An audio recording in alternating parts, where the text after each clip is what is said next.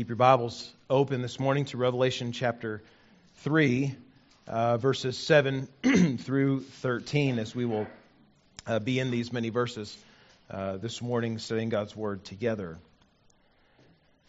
This is letter number six, or church number six, to whom Jesus speaks in the course of Revelation. He began in Revelation 2, speaking first to the church at Ephesus, warning them to beware of loveless orthodoxy. He spoke to the church in Smyrna, encouraging them, but at the same time telling them to beware of fear, particularly fear of suffering, fear of persecution.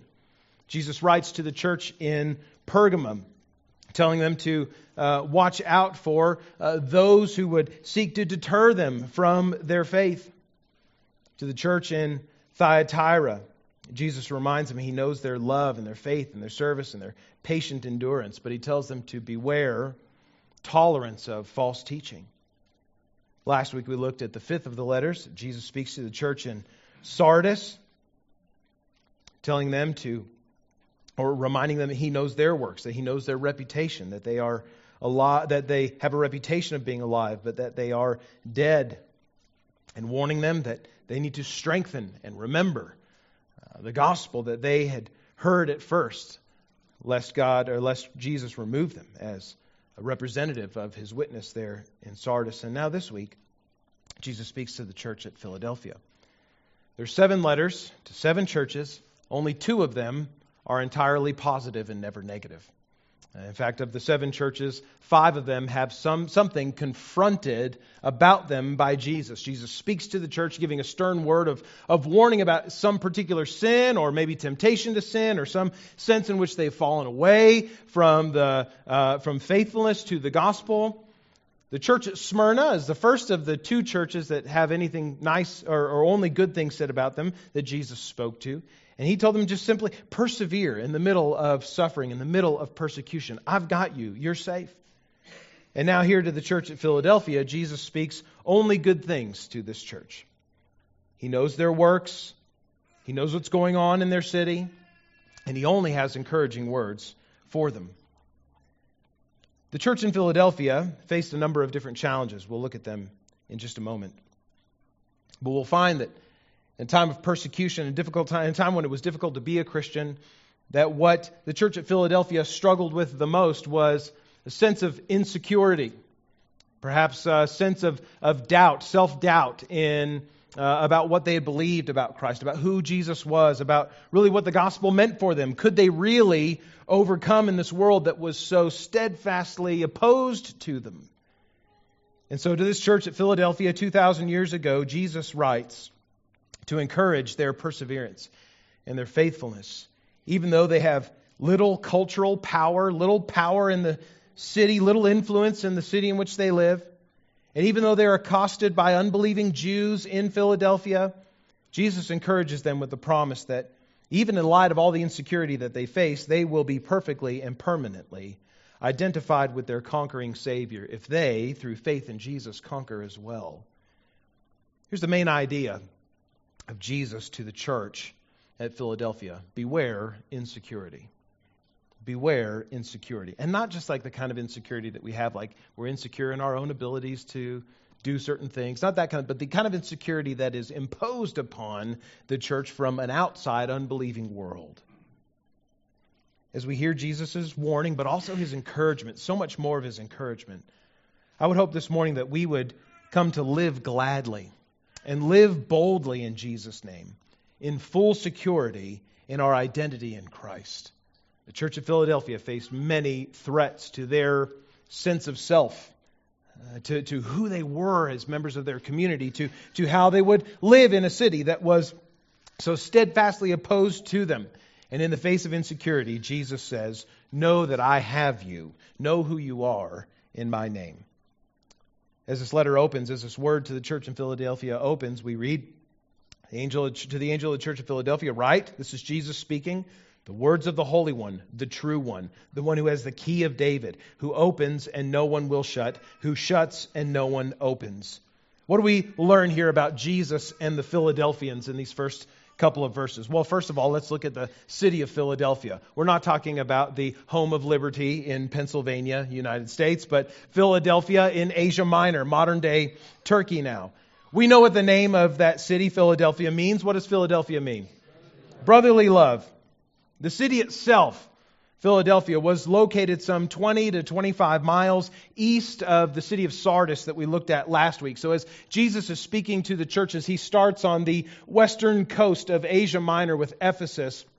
And then he kind of makes his way northward and east in a sort of horseshoe shape around to these different churches. And now he's, you know, about, well, six sevenths of the way around that horseshoe. Philadelphia, uh, while the Philadelphia in the United States is a major city, Philadelphia in Asia Minor 2,000 years ago was not a major city.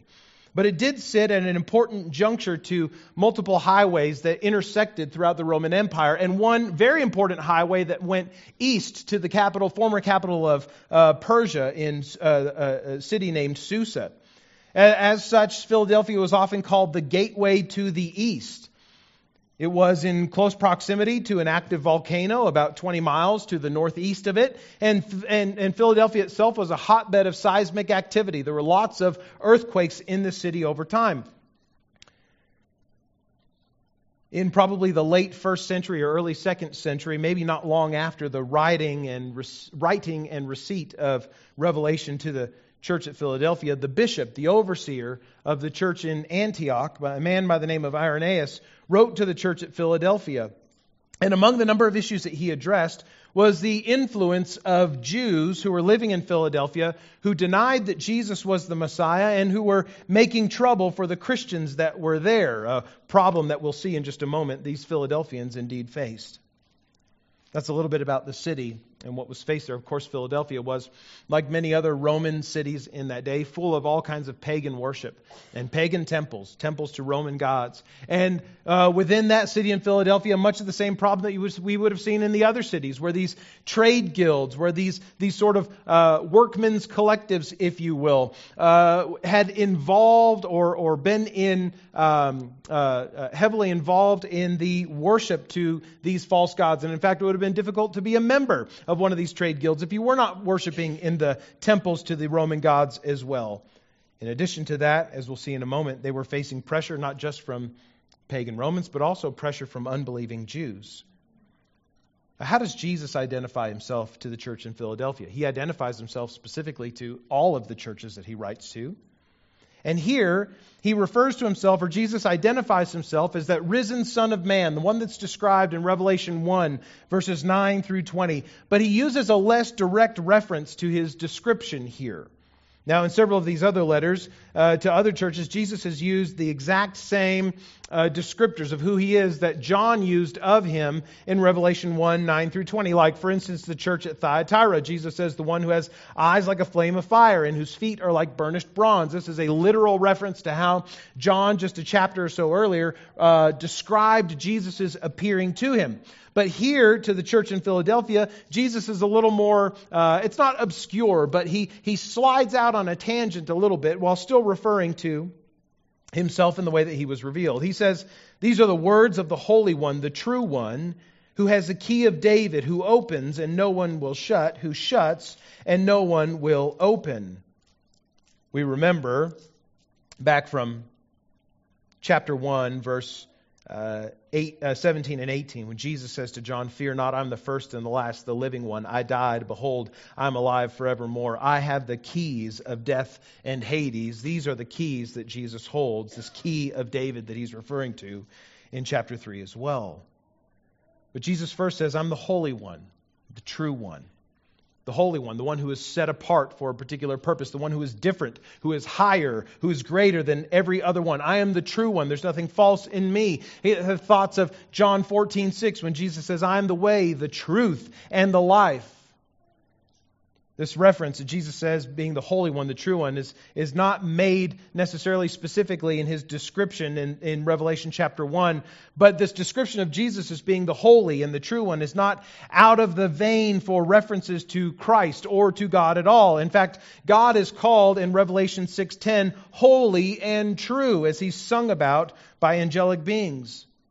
One commentator notes that the reference to Christ being the true one can also mean that he is the genuine one, he is the trustworthy one. And so, this connection to Jesus being a faithful witness in chapter 1, verse 5 of Revelation, is, uh, there seems to be a connection there as well.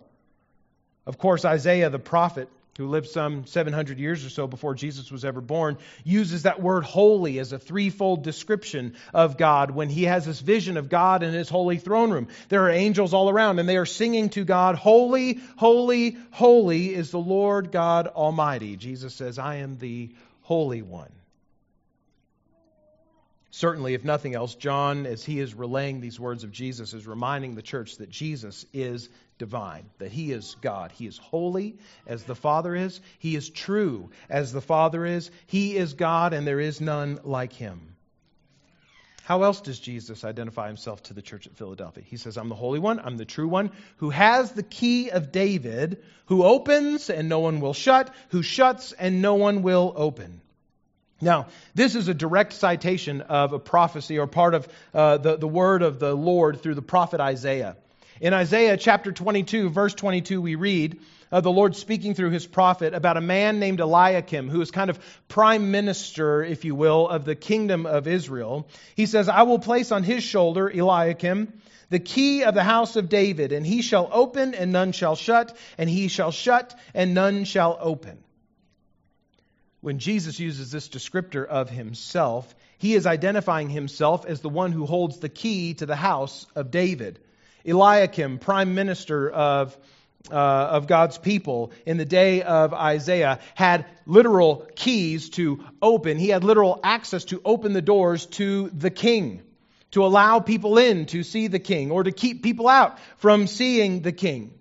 This servant, Eliakim, came to be understood sort of um, prophetically or typologically in the sense of God's servant, his chosen one that would serve his people. In this sense, Jesus holds the key to the door that gives access to the Father. I have the key of David. I open and no one shuts. I shut and no one opens. The door that is opened or shut on Christ's authority here is not just any door. It's specifically the door to fellowship with the Father. It is the door to salvation. Jesus says in Revelation chapter 1 I hold the keys to death and Hades. I am the one who has all power, all authority over those things, either to open it and send those there and close them, or to shut them forever to those that I have chosen to give access to my Father. Keys are a symbol of authority, a symbol of power, and Jesus holds them. Amen.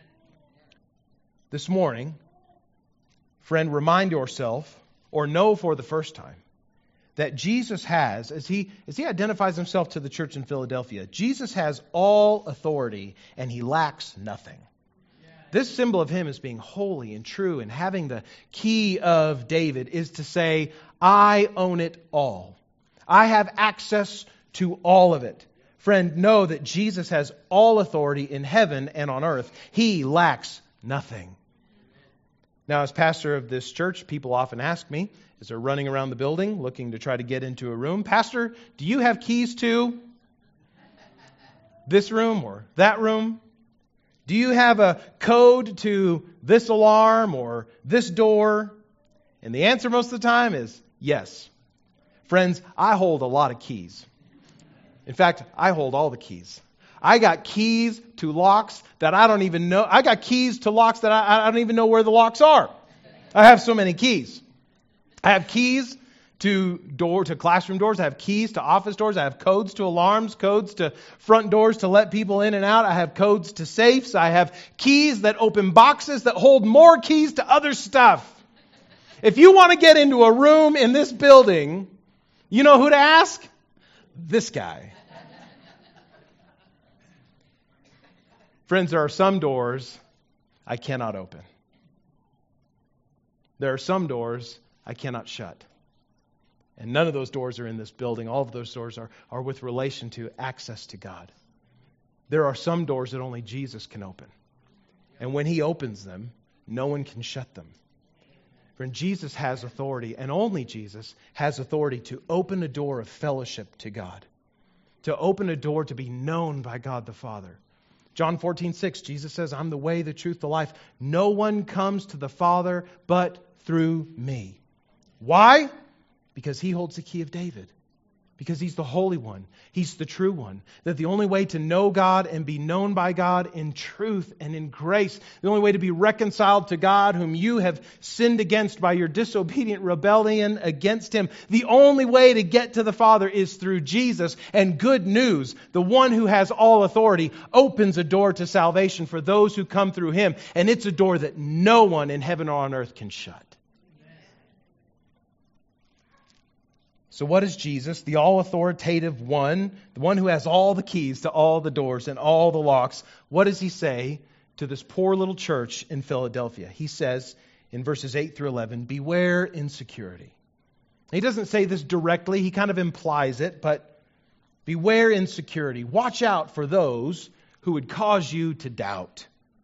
Now, there are two sources of insecurity that we see uh, Jesus uh, revealing to the church. He says in verse 8, I know your works. Behold, I've set before you an open door, right? Because he has the keys to do that, which no one is able to shut. I know that you have but little power.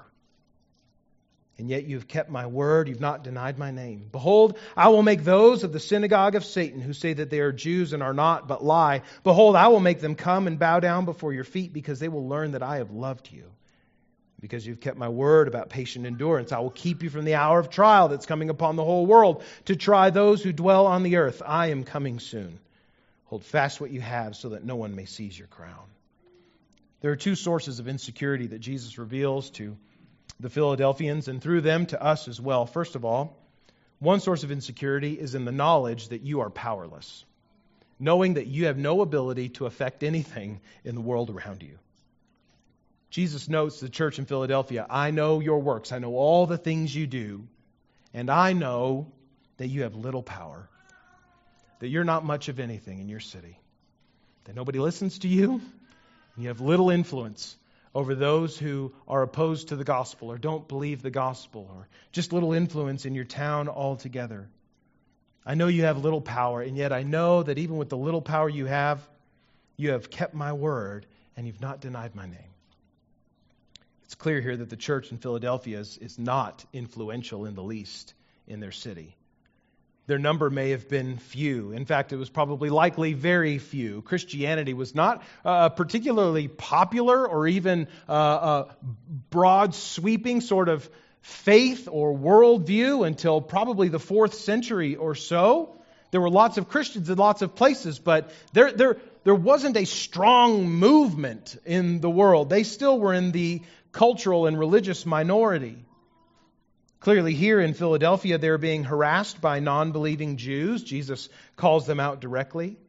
Likely, they faced the same temptation to give in to pagan worship like Christians in every city did to get along. You go along to get along. You worship at the temples to these Roman gods just so you can keep your job.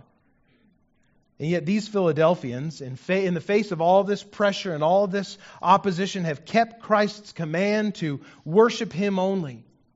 And they have endured in the face of this time of trial, and they have not denied Christ for the sake of their livelihood in the city. But all the same, knowing that they are powerless, it is tempted to feel, they are tempted to feel insecure. I would say we probably don't feel this sense of insecurity, at least faith wise, necessarily in our, our own city, our own culture. Christianity still has a lot of cultural cachet in the West, if we can put it that way. Uh, there's some significance, uh, that there's some influence that, that we, we can bear and have upon our city. Nevertheless, there may be coming a day, and not too far away, where Christians will be stripped of their power in the West, of their influence in the West. And certainly it seems that that is uh, increasing, an increasing likelihood as days goes by. And people of a secular worldview look on persons of faith with less and less respect and less and less regard and maybe start to be a little more flip, a little more willing to throw out words of castigation for those who would believe in a died and resurrected Savior.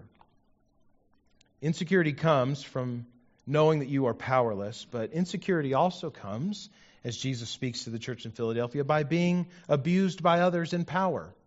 It's one thing to know you have no power, it's another thing to be abused by those who do have power, by those who do have influence.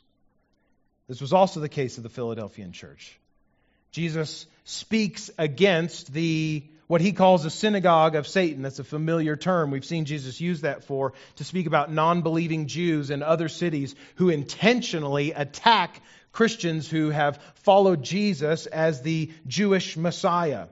Jesus says these are Jews who are not, but lie, which is not to say that they're lying about being Jewish, but they're, they're, they're, the lie comes about in saying that we are Jews, we are the people of God, and Jesus is most definitively not our Christ. Jesus says those are the Jews who lie. And these Jews who lie, who are a synagogue of Satan, have been attacking, have been accosting, have been making life very, very difficult for these Christians. Though the Jews had relatively little power in the Roman world, same as Christians did, they had greater social status than Christians would have in that, in that time. And so, if you're, in, if you're threatened by the Roman government, and there's not a whole lot you can do to overthrow them, and you'd really like to have them out of your land or just out of your city. You'd rather have them out of your business, but you can't do anything about it. Oftentimes we are in situations like that. We will, we will let out, we will deal with the pain of being abused by someone else by abusing someone below us. And that seems to be the case of what these Jews in Philadelphia were doing. Not being able to overcome the Roman government, they turned their sights to the Christians. Say, well, if I can't beat up on the big guy, I'll beat up on the little one. I have no power in the face of Rome, but I do have some influence and I can make life hard. I can get my frustration out on these Christians who, who think they're like us. Likely there were many in the city of Philadelphia who were causing Christians to doubt whether they were truly loved by God by causing them to doubt their faith in Jesus altogether. How can you believe Jesus is the Messiah? Let us walk you back through all of the, the, the scriptures that speak about the Messiah and show you again why Jesus can't be him. Let's tell you again uh, uh, uh, about, or try to convince you one more time that he really wasn't raised from the dead. Don't you know that it was just a conspiracy? The disciples, they took him away in the, in the night to go and hide him, to start this movement. Don't believe this, Jesus. You ridiculous, silly Christians. Insecurity comes from knowing you're powerless, and insecurity comes from being abused by others in power who like to remind you of your powerlessness. But the warning about insecurity, to watch out for this kind of insecurity, comes in this that Insecurity as to who you are in Christ, to feel threatened as to, or, or unsure about, or, or, to, or, or to doubt about your relationship to Christ or who you are in Christ, is a danger to beware. It's a danger to watch out for because insecurity like this, if we entertain it and allow it to grow in our hearts, will convince you, Christian, that there is no hope and nothing that you can do in the face of adversity for your faith. Insecurity makes you freeze. It causes you to fear. It will stop you dead in your tracks from living boldly for Christ. When you are constantly intimidated by the possible reactions that others will have to your living witness for Jesus, you will likely stop giving persistent witness to Jesus. So watch out. Watch out in light of the threat of insecurity facing the church, a, a, a threat, insecurity that would stop them from having the, the uh, faithful endurance, the, the faithful testimony in the city that they've been displaying. Jesus gives to the church a promise of security in himself. Watch out for insecurity by remembering the promise of security that I give to you. Jesus gives a promise of security in himself to his church in Philadelphia as he vindicates his people there is security in Christ as He validates our faith. Jesus says that He will cause those unbelieving Jews who harass the Christians in Philadelphia, He says, I will cause them to bow down before your feet, and they will learn that I have loved you. What does this mean? Is an interesting statement. I will cause these enemies to bow down before you. Well, here are clear references to three places in Isaiah Isaiah 14, 45, uh, 45 14, Isaiah 49, 23, Isaiah chapter 60, verse 14. Each of these places in the prophet Isaiah uh, promised that the nations of the world, those non believing Gentiles of the world, would come and bring gifts and bow down before God's people, Israel, in recognition that their God was the only God. But here now, to the church in Philadelphia, those roles of ethnic Israel and the nations are reversed, aren't they? Those who comprise the true Israel, the, the church, which is made up now of both believing Jews and believing Gentiles, these will be approached, Jesus says, in humility by ethnic Jews who previously did not believe that Jesus was the Messiah, but now, in light of the testimony of the church, do recognize that. Their humiliation here, they're coming and bowing down before the, the church of Jesus Christ, is not a humiliation imposed by Christ. This is not a picture of Jesus, the one with feet like burnished bronze, crushing his enemies underneath his feet. No, this is a picture of self imposed humility. These Jews who previously did not believe, but now see the testimony of the church in the world, come to faith in Jesus, and in humility say to the church, You were right. Jesus is Messiah. We are coming with all of our worship and all of our praise and all of our faith in him alongside you.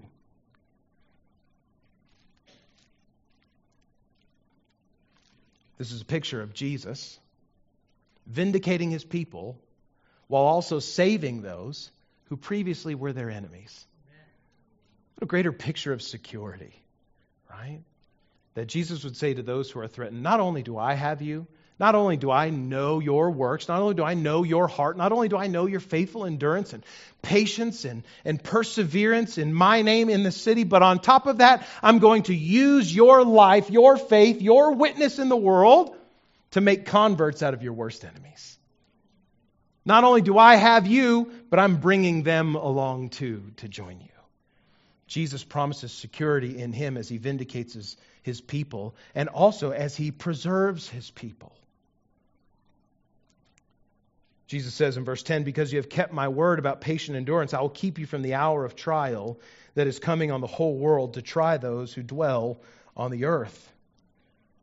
An hour of trial, an hour of tribulation is coming, Jesus says, that will affect the whole world and those who dwell on the earth. Now, that phrase, those who dwell on the earth, or, or we could say literally earth dwellers, is a phrase that's going to come up all throughout the rest of Revelation. And earth dwellers, those who dwell on the earth, are not human beings that are living on the earth. Earth dwellers are those who dwell in the system of the world, right?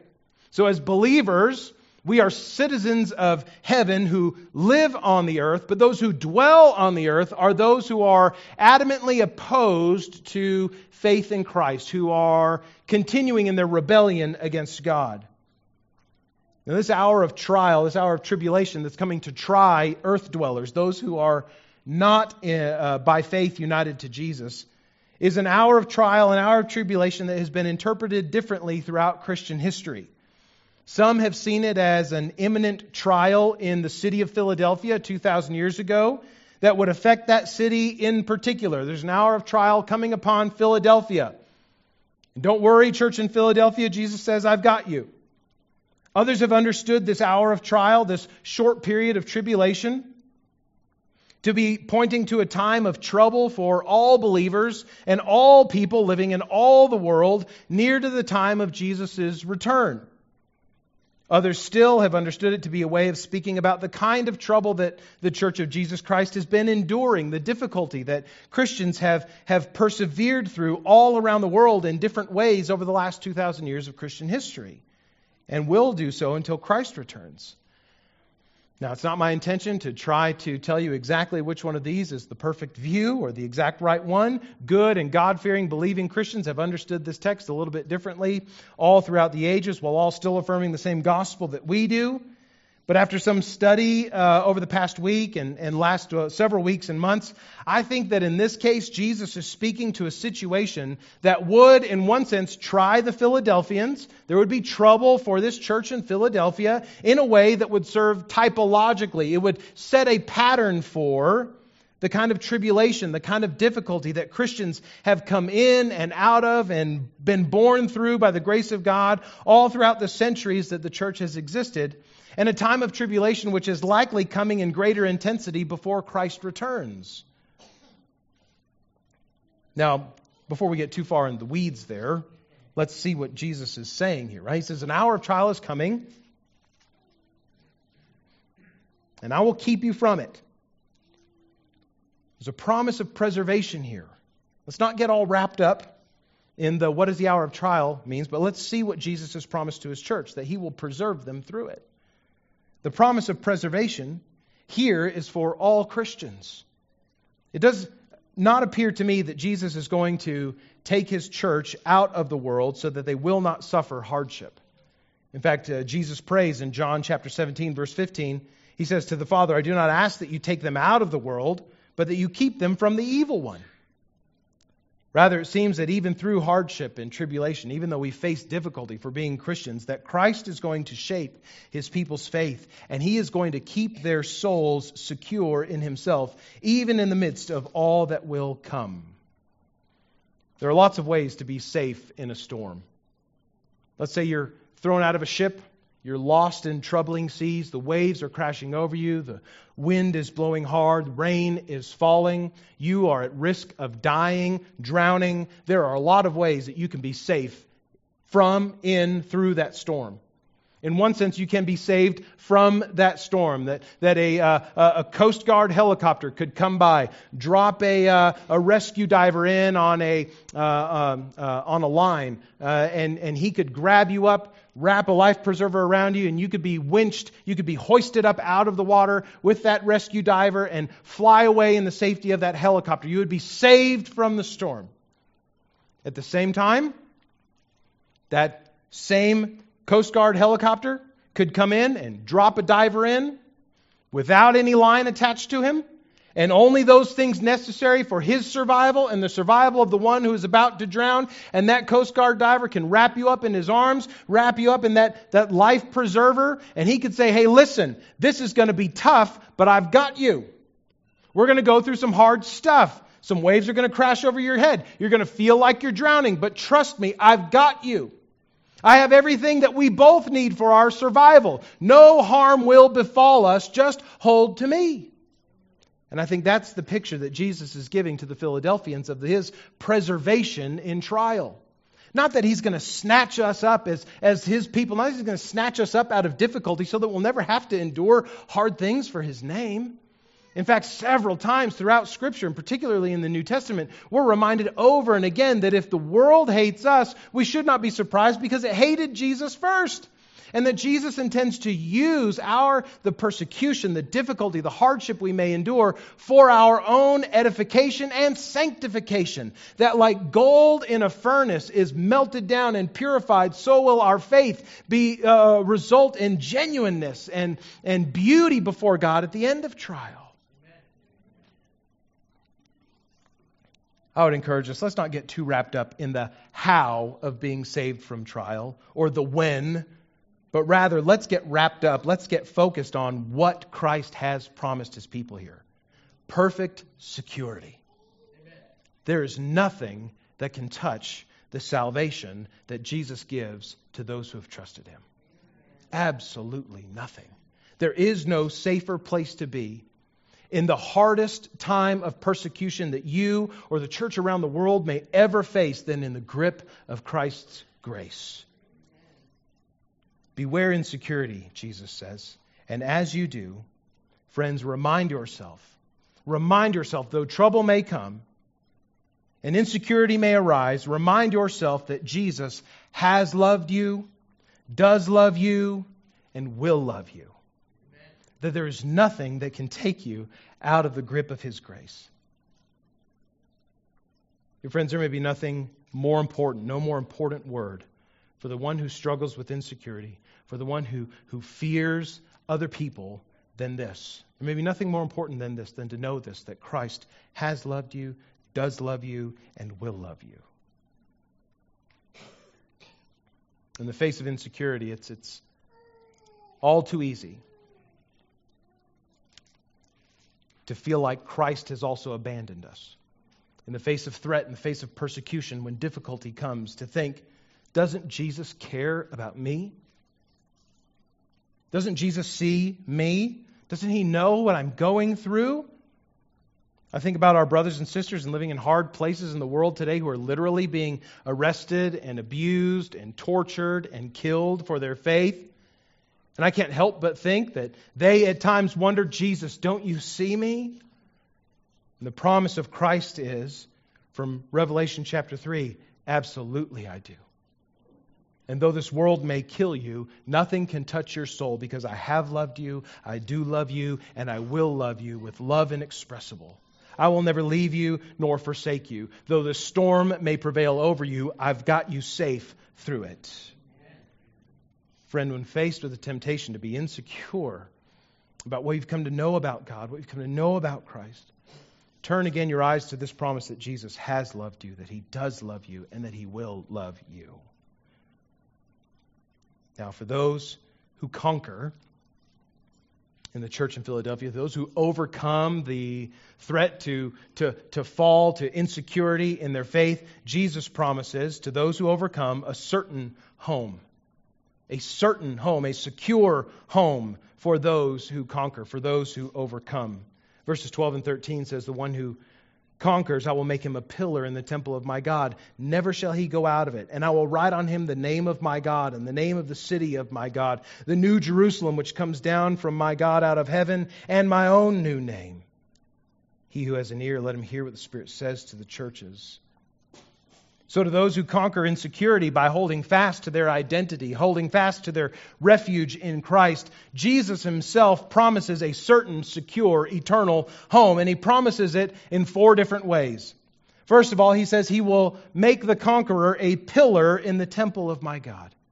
Now, this is a beautiful symbol of being in a place of honor among the people of God just as Peter calls the church the living temple of God in 1 Peter chapter 2, and as the psalmist looks on the hope of dwelling in the house of God forever in Psalm 23, so Jesus promises a place of honor among God's people for those who persevere, for those who conquer. I will give them a place of honor in my God in my Father's house, and never will they leave from it. Second, he promises to write on them the name of God.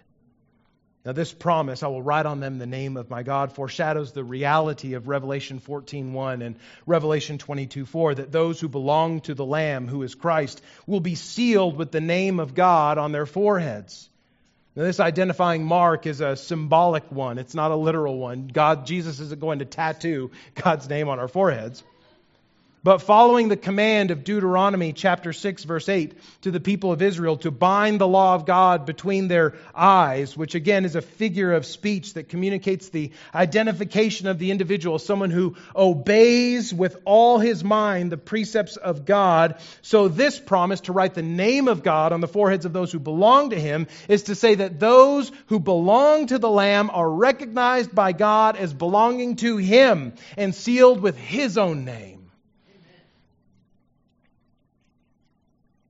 I was uh, at our kids' school a couple of days ago for a parent teacher conference for one of our daughters. And I was walking down the hall to the classroom. There were no kids in the hallway, but I think the school staff, knowing that lots of parents would be there that week to uh, meet with teachers and stuff, they, they unleashed the lost and found.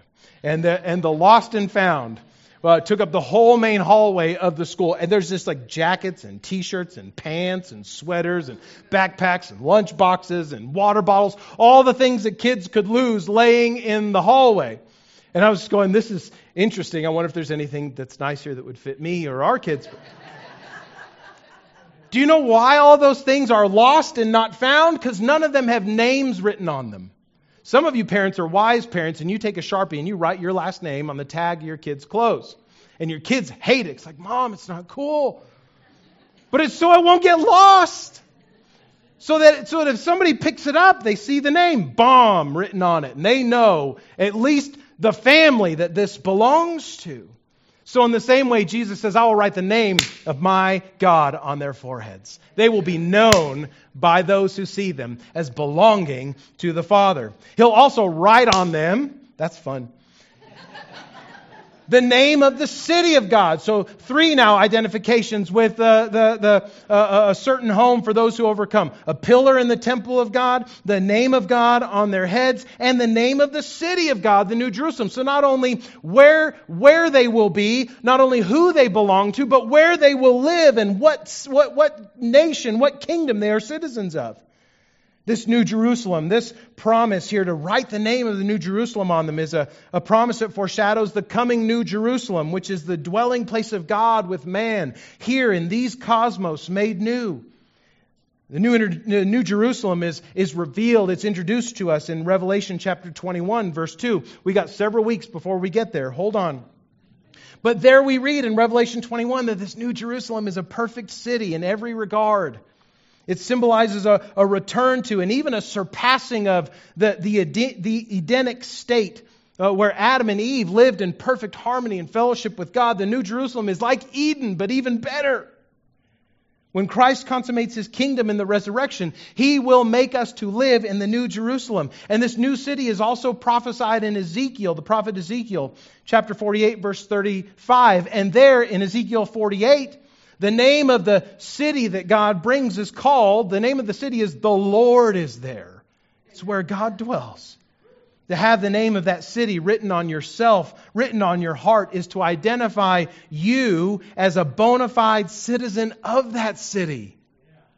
So Jesus says, To those who overcome, I will give a certain home. You'll be a pillar in the temple of my God. I'll write the name of my God on you. I'll write the name of the city of my God on you, the new Jerusalem, the one that's coming out of heaven. You will be a citizen of that place forever. And I'll give you my own new name. I'll write my own new name on you. As in Revelation 2, verse 17, this promise foreshadows Revelation 19, verses 12 and 13, where there we read, about Jesus. His eyes are like a flame of fire. On his head are many diadems. He has a name written that no one knows but himself. He's clothed in a robe dipped in blood, and the name by which he is called is the Word of God. So, whether the name of Jesus, this new name that he writes on those who belong to him, whether the name that no one knows but himself is King of Kings or Lord of Lords or the Word of God, is not perfectly clear to us in Revelation, but it's probably has, has some sort of relation to all of these, as well as to the uh, difficult or unpronounceable name of the Lord in Hebrew, maybe something like Yahweh. We're not sure exactly how it's pronounced. But the point of having the name of Jesus, the new name written on the individual who overcomes, the one that belongs to Jesus, is the same as the previous promises. It identifies without question that the redeemed individual belongs to the Lamb, belongs to Christ, and can never, never, never be removed from his care or salvation. There are lots of threats to insecure, for, lots of threats in this world that may cause us to be insecure about our faith in Christ, about our trust in Him, about whether He can be faithful to His promises. Jesus recognizes a church in Philadelphia that faced those fears. And He gives to those who fear insecurity a promise of a certain home if they endure with patient endurance and faithfulness to Him. And in light of that promise this morning, dear Christian, I exhort you fight insecurity by reminding yourself of what you are in Christ. Fight insecurity. Wage war against doubt by reminding yourself of what and who you are in Christ. Who are you in Christ? What are you in Christ? Let me review a few things that Scripture says about us. In Christ, we are loved. In Christ, we are forgiven. In Christ, you are accepted. In Christ, you are adopted. In Christ, you are saved. In Christ, you are alive. In Christ, you are a branch of the true vine. In Christ, you are a child of the one true God. In Christ, you are redeemed and rescued from the sin that was killing your soul. In Christ, you are adored by God. In Christ, you are no longer a slave to sin, but a servant of righteousness. In Christ, you are ambassadors for the King of kings. In Christ, you are a sheep cared for by the Good Shepherd. In Christ, you are a living stone and a pillar in God's living temple of worship. In Christ, you belong to God. In Christ, you are a citizen of the New Jerusalem. In Christ, dear friend, you are Christ's, and nothing in heaven or on earth can change that ever.